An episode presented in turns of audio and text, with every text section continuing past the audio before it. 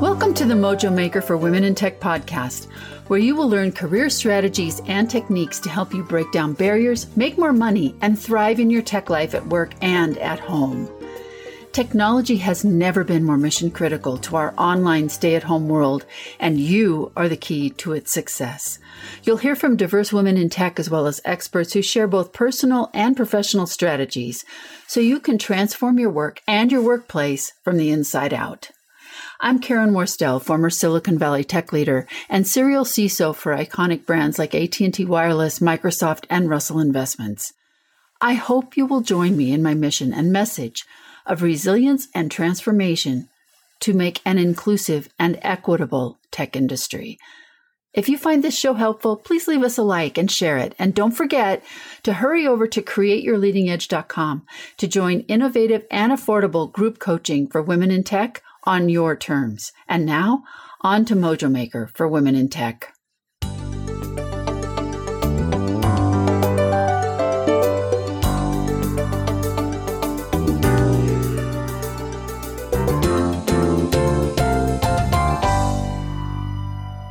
My dear friend and colleague Caroline Wong joins me for a very personal and candid conversation today about the incredible influence her father had in her decision to study engineering, as well as on the challenges as a woman in the tech sector. She shares brilliant leadership insights as well as her victory in shifting from the unhealthy coping mechanisms that many of us have relied on in times of great stress to an intentional philosophy focused on meeting uncertainty and difficult spots in life's journey as something we can certainly figure out when we get there. Caroline Wong is the Chief Strategy Officer at Cobalt IO. Her close and practical information security knowledge stems from broad experience as a Cigital consultant, a Symantec product manager, and day to day leadership roles at both eBay and Zynga. She teaches cybersecurity courses on LinkedIn Learning and is a member of the Forbes Technology Council. Caroline was named 2019 Cyber Educator of the Year in the sixth annual Cyberjutsu Awards. She authored the popular textbook Security Metrics, a beginner's guide published by McGraw Hill. Wong graduated from UC Berkeley with a BS in electrical engineering and computer sciences and holds a certificate in finance and accounting from Stanford University Graduate School of Business. She shares generously of her time and talent giving presentations at conferences for the benefit of everyone in the cyber industry. And Caroline, I just have to say, I'm in awe of you. I am grateful to have you here. Welcome to the show. Thank you so much, Karen. It is always a pleasure to speak with you, and I'm delighted uh, to be to be here with Mojo Maker today. Thanks. Thank you so much. Hey, listen, I want to get started. We'll just jump right in. A question I like to ask everyone is tell us a little bit about your path that led you to where you are right now. Sure. So, Thank you so much for asking. It is a privilege to share my story. I like to start at the very beginning. when I say that, I really mean at the very beginning. My father is a Chinese guy who was born in the Fiji Islands. My mother was born in Hong Kong, and my sister and I were born in San Francisco. And the reason I like to start my story out that way is because that's really how it is. That's really who I am. I am the daughter, I'm the American daughter of Chinese immigrants. And that has had such an incredible impact on everything about my life, notably my career. So, as a 16 year old, 17 year old teenager, my father said to me, Hey, so what do you want to study when you're in college? And I said, You know, I would love to study dance or psychology. And he said, You're going to study engineering and you're going to do it at the best school that you can get into. And, it, you know, the dynamic in our family was such that that was sort of that, you know, for me growing up with my parents who, you know, I know that my father, who, like any of us, was not a perfect person, he had such great intentions. He really wanted for his daughters to be educated because what that meant for him was that we would have freedom and that we would have choice in our lives. And so off I went to study electrical engineering and computer science at UC Berkeley. Not really my choice. And it wasn't easy. It wasn't easy. I really had a lot of trouble relating to my classmates. It was a very challenging curriculum.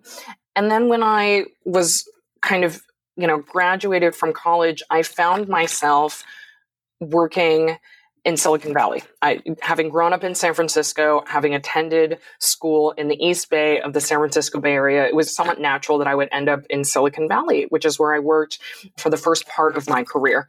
And I started on the information security team at eBay, and it was pretty random.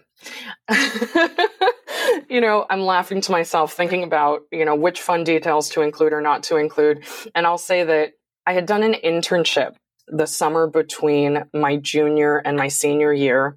And when I graduated from college, I said to my internship manager, Hey, you know, I'd love to work for your team full time.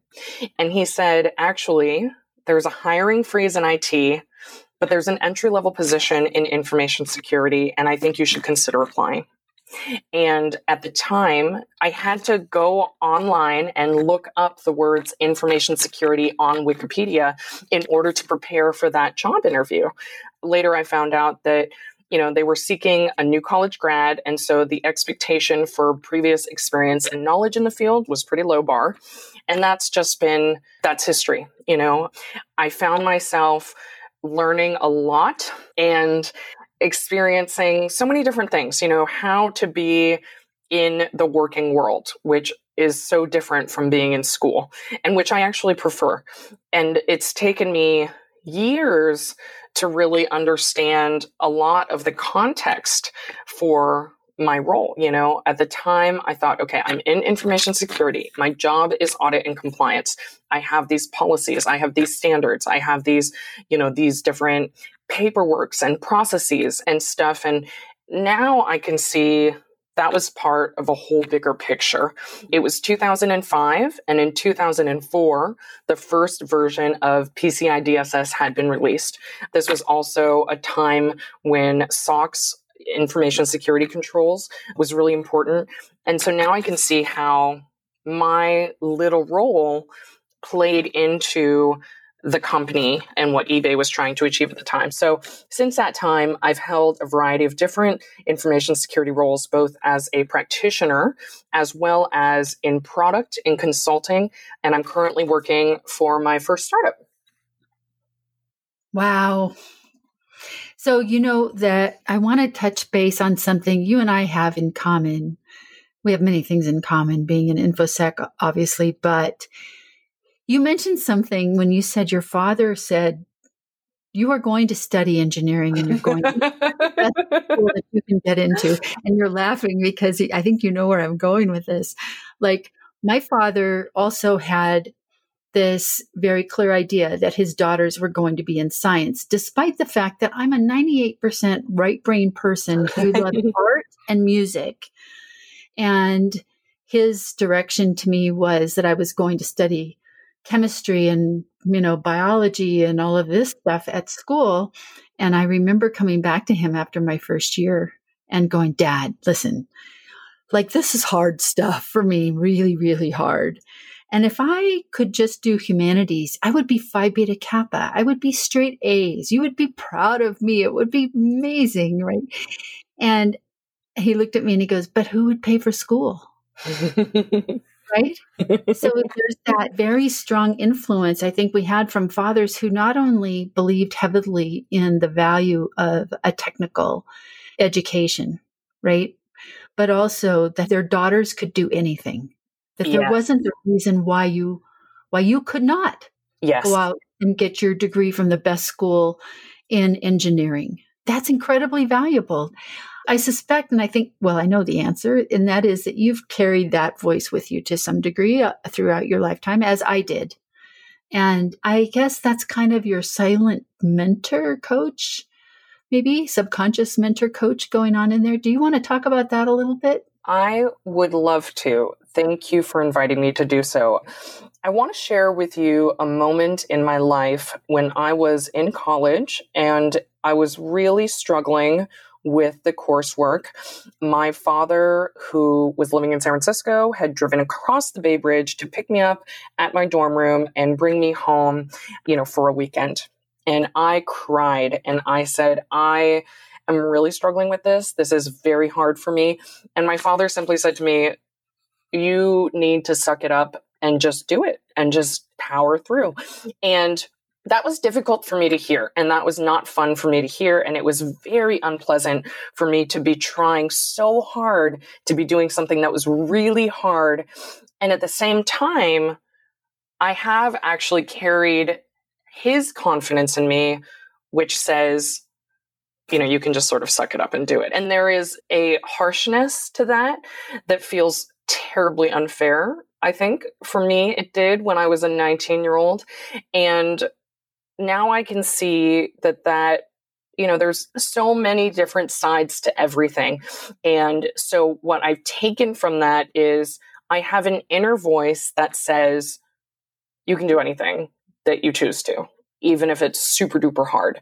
And that is an incredible strength now, that is not all sunshine and rainbows. That voice also has a tone that says, if you are not achieving, then what are you doing? you know, if you are not busy every moment of every day doing something that is productive in some way, then you're wasting your time, you know, and that's a piece that I've had to really kind of peel back and explore and then decide for myself because I feel like I can and I have as a child of parents with very strong beliefs and very rigid requirements. I've ridden that wave to some extent, you know, and now, you know, as a 36 year old woman, I get to choose my own path forward and I get to choose what to keep and what to leave. And that is something that, you know, 10 years ago, I was not even aware of. I was not even conscious of these different thought systems in my mind. The more we share, the more we are, more we have in common. I think I took that father's admonishment about, like, I came home one time with, like, I had to take seven courses. I came home with six A's and one B. And he looked at me and said, What happened? And I remember how angry and hurt I felt for not being recognized for what I had done. But that did two things. And I think you said something here about your dad's perspective. If you're not achieving, then what are you doing? And I've always taken that, and I've seen myself do that with other people, the people in my organization, is that I set a really high bar because that really high bar, maybe higher than they think they want to do or can do, is a compliment. Yeah, so I just want to dive into that for a minute about this thing we have in common because our fathers were kind of tough on us. And I think they had a view, a worldview that made that very important for them to make sure that their daughters had no barriers and felt no barriers and it might have seemed really harsh at the time. I know there you mentioned lots of tears. I had I cried every weekend in my first year of college. and just feeling like so overwhelmed that I couldn't do it, but knowing that I had to. It was sort of like all the boats had been burned. Right? Yep. So, and when they set that really high bar for us, the subliminal message wasn't one of, I'm punishing you. It was, I love you I need to make sure that you're going to be okay, that you can do anything, that you find out that you can do anything, and I'm going to hold this bar for you. And it became really a compliment, like the highest compliment. Yes. Yes. I can see that now. now. Yeah, I get it. I get it. there is a person that you told me about. I did not know the name Brene Brown until you told me about her. She has a concept called FFT, and it is all about the difficulty of doing something for the first time. My experience in college studying engineering for the first time, your experience in college, you know, throughout my life, I can see now that first times are going to continue to occur and they are always hard. And I know that because I did this one super hard thing, I know that I can do the next super hard thing. And when I did that super hard thing, it was in a safe environment with support. It didn't feel that way. You know, emotionally, it felt like everything was exploding. But I can see now that it was a really safe place for me to have that experience. And I was able to go through that difficulty and emerge from it, you know, different. I won't say better because it is more complex than that. I come away with it with the confidence and the accomplishment. And I also have spent years now trying to work on balance and trying to work on preventing burnout and trying to balance uh, play with work. And that's actually something that, like, it's weird maybe that I have to work on it. Not at all weird to me. Listen, you know, you said your dad's message to you was if you're not achieving, then what are you doing? And play, and Brene Brown talks about this too. Like, oh yeah, you go ahead and do your arts and crafts. I'm going to get some real work done. and that whole idea of taking time off, like taking a break, relaxing. In fact, my dad actually at the dinner table used to turn to me. I was trapped in the corner at dinner. I couldn't get out. Like my dad blocked the only exit. and I would be taught at dinner, like whatever it was that he felt like I needed to learn about. This whole idea of teaching us that my daughters, I have a younger sister who actually went to MIT and Caltech for her engineering degree, and she has a similar experience that you and I have. But he would sit at the dinner table and say, My daughters will never be consumers. My daughters will be producers. And that messes with your head when you're thinking about kicking back, you know, and taking a day off, right? Yes. Yes, it does. And I'll tell you something else that's very meaningful to me. I have a gorgeous tattoo on my back, and the picture is of a bow and arrow, and there is a rose in the place of the arrow. And I got that in honor of my late father. My father battled pancreatic cancer in 2015. And I remember in 2005, 10 years before he got sick, he retired from his 35 year job as a city attorney for the city and county of San Francisco. And my father loved his work. And I said to him, What are you going to do in retirement? Because, you know, we were this family with this really important work ethic and all this stuff. And I was like, Dad, what are you going to do? You know, I had never been taught, what do you do with free time? How do you enjoy these things? And he said, Oh, you know, I really want to learn how to do archery. I've always wanted to learn how to do archery. And I thought, fantastic. Dad's going to retire. He's going to learn how to do archery. He's going to learn how to chill out. You know, it's going to be great. Guess what? He did not do archery. He retired. He got bored. He went back to work into consulting, worked harder than ever. And then he fought a terrible disease and then he died. And so for me, I got this tattoo as a huge reminder to myself that, you know, life is short and there are things that I think we know in our hearts that we want to do and we have to do them while we can. And, you know, that has become for me a different part of my father's legacy and what he's left with me. And so I do think about things differently and not just about what's productive. I also think about what will bring me joy. And I hope that I can do that for myself. I hope that I can do that for my children, even if, and perhaps because my father was not always able to do that for himself. Yeah. My uh, father worked until he died as well, and my grandfather as well. He uh, had a couch. My grandfather was, I think, in 81 when he had a couch installed in his office so he could take a nap.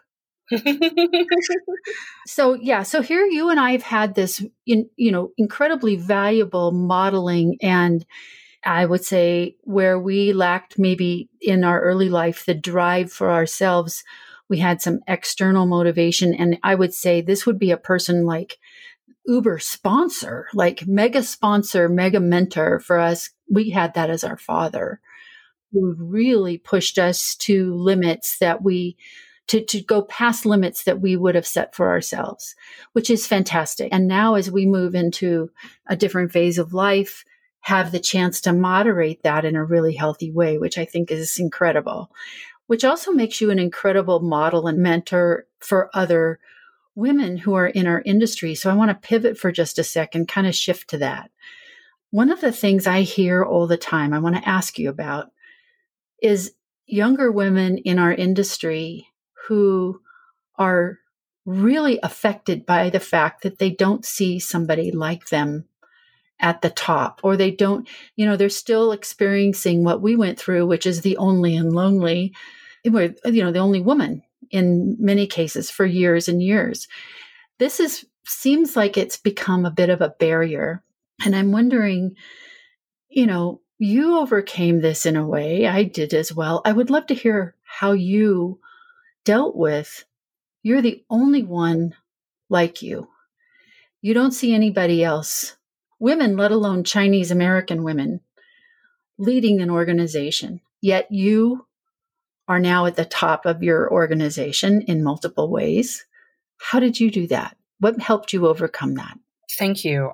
I really want to share a story that I don't share publicly often, but that, you know, time has passed and I've processed it. And I feel that there's value to sharing this particular anecdote I once worked on a team and I had a boss that was not great, and I had some peers who were not great. And I did not look like my boss or my peers. And my peers, two in particular, went so far as to sort of collude before we would have a team meeting. They planned to set me up to make me look stupid. And then they executed their plan. And then afterwards, they told me about it. And this was not, this was super not fun. It was super not fun. And I just sort of, I don't know, I just sort of dealt with it. And eventually I left. Now, I think that unfortunately that happens to so many people in so many different ways. And it's not always as planned and intentional as my particular that particular scenario was for me but it does have an impact on the people that are part of this team and on the culture and on i believe the success of the organization so, one of the things that I've observed is that I do get treated differently because I look differently, because I have different body parts. And what I've observed is that sometimes people look at someone who looks different. And if that person makes a mistake, then that's amplified.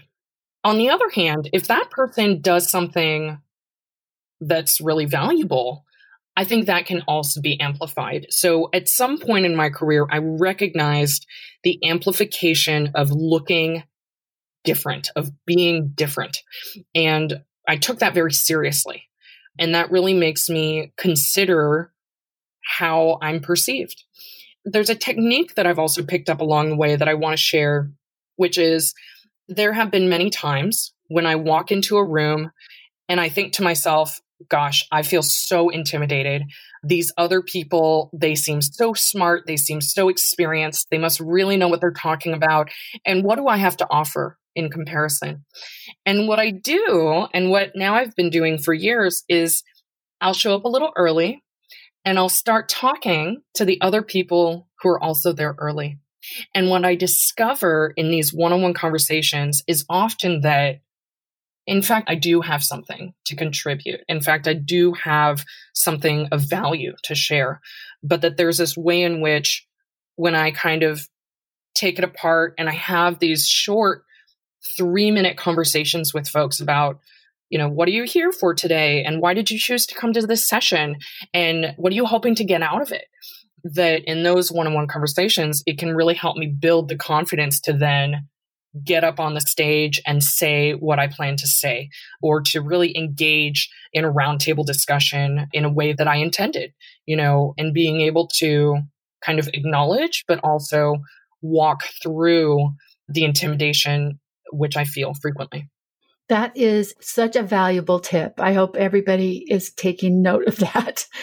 I do the same thing. Get to the room early and talk to the people in the room, whether it's a meeting or a presentation.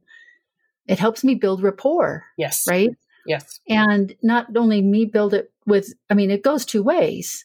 So it's a very valuable thing to do. And um, I love that you shared that as a way to kind of, I guess you're level setting yourself, but also you're doing a great service for the people that are in the room and building that connection with them. That's outstanding. And the other thing I think I hear, I just want to bring it out because I don't think you came right out and said it, but you don't see someone like you at the top. So you became that person at the top. Like it didn't hold you back. There's a saying, you know, you can't be what you can't see. And I completely disagree with that. You can be what you can't see.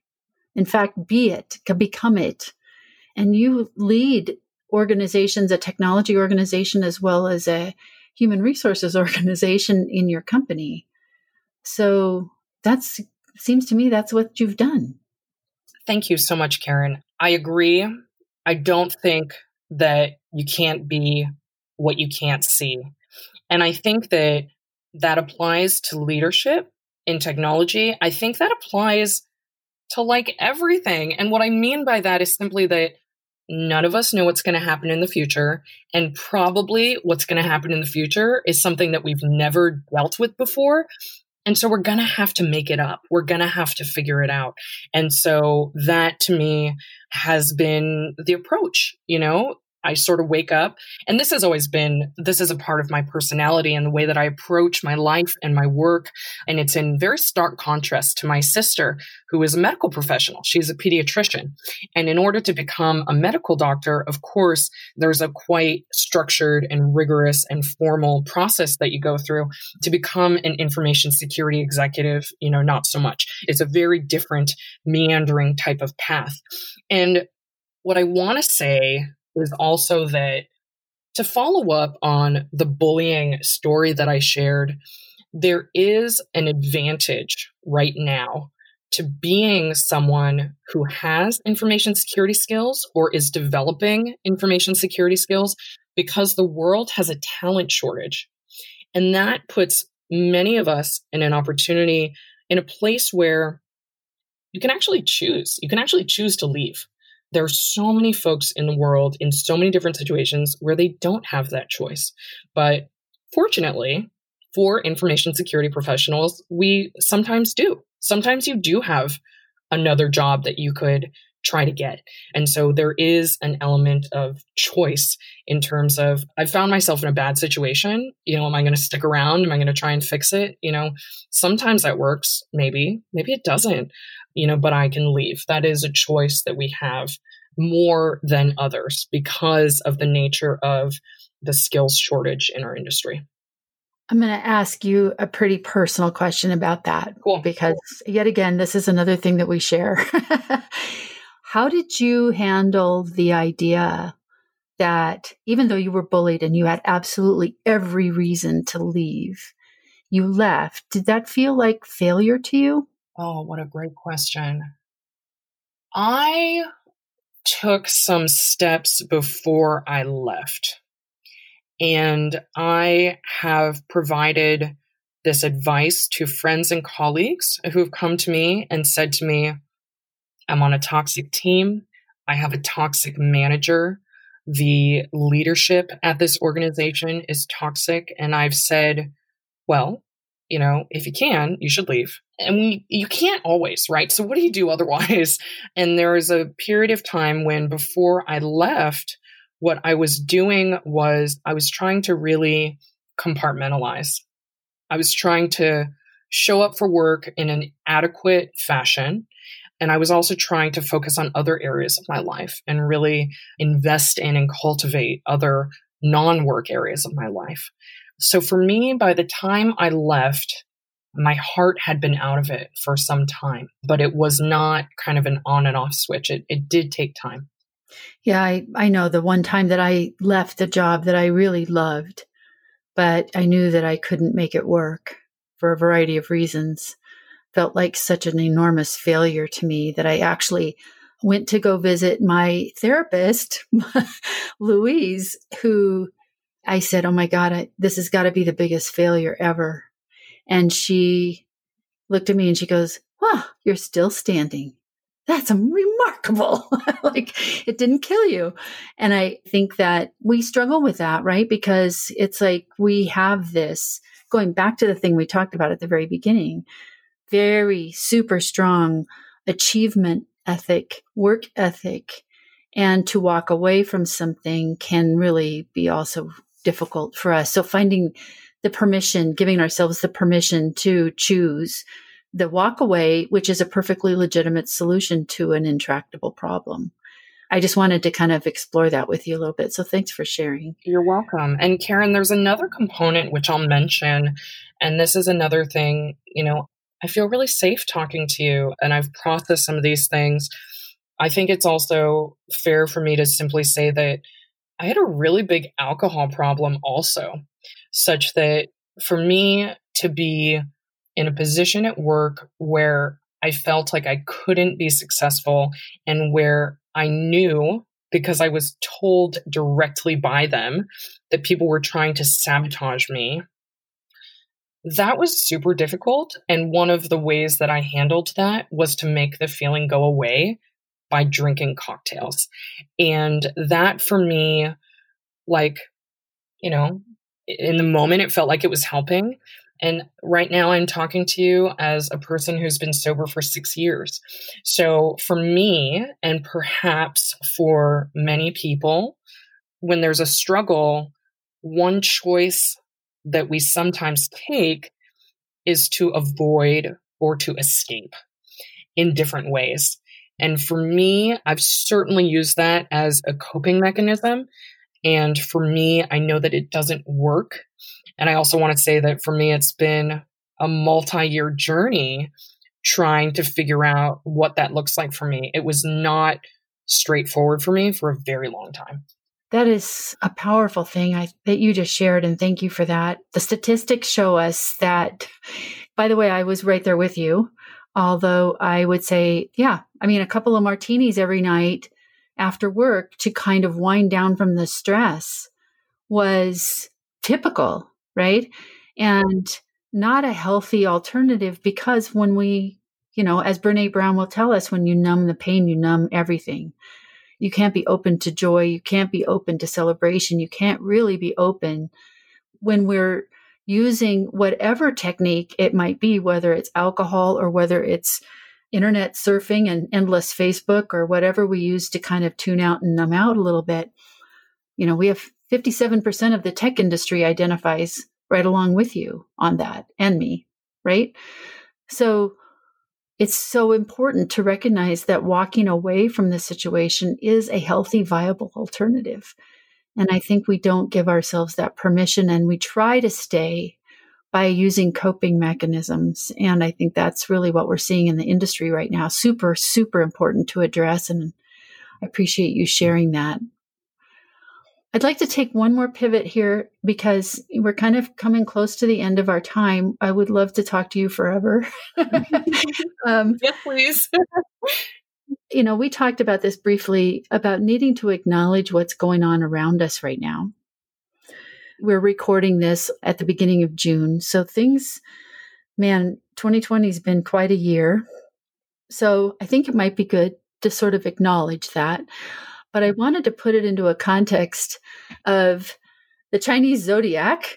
And as you and I chatted a little bit before the show, this was actually something my father followed every year. And he would always announce the Chinese New Year. We celebrated it to some extent, and we always paid attention to the Chinese zodiac for whatever reason. I can't ask him now because he's gone. But this year has been so difficult for so many people. But on the Chinese zodiac, it's the year of the metal rat. And the year of the rat is a year of renewal and new beginnings. So you're an extraordinarily resilient professional woman. And I would love to get some thoughts from you about acknowledgement of what's going on and how do we keep our sights up? I'm looking forward to making things better in a time of, you know, coming out of disruption and making things better. Yes. No pressure, Caroline. no, but seriously though, Karen, I do think it's super important to acknowledge the moment we're in. There is a lot of suffering going on. There are a lot of events happening that have tremendous historical context. And when I was thinking about this and I was thinking about our conversation today, I thought to myself, there are really three comments that I want to make here. One comment is that at the end of the day, we can only be responsible for ourselves, you know, and so I think it is an extremely good time to reflect on the decisions each of us are making in terms of how we support one another, how we treat one another, how we behave when we interact with one another. At the same time, some of us are in positions of leadership. And so we have, I think, a different responsibility to speak up and express opinions that Black Lives Matter and that there's a lot that needs to be acknowledged. As the head of HR for the company that I work for, we have an all hands coming up this week, and I will be talking with one of my Black colleagues, Black American colleagues.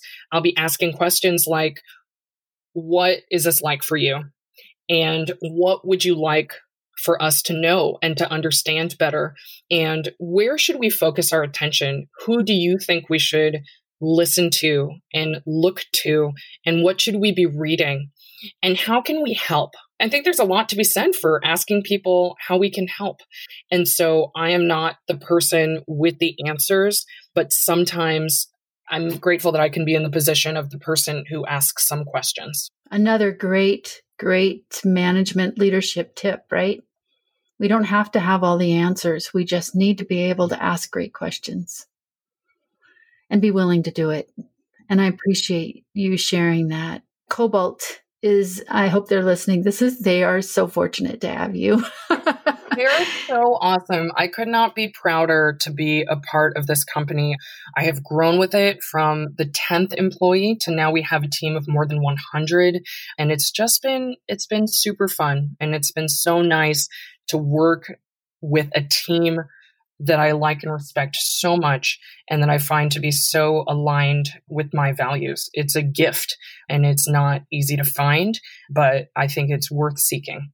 It's truly a gift. And I appreciate Cobalt for having you be able to be on the show and also for you to be here speaking so freely and sharing with us. I do hope we'll get a chance to do this again because there's just not enough time to do this in in one episode.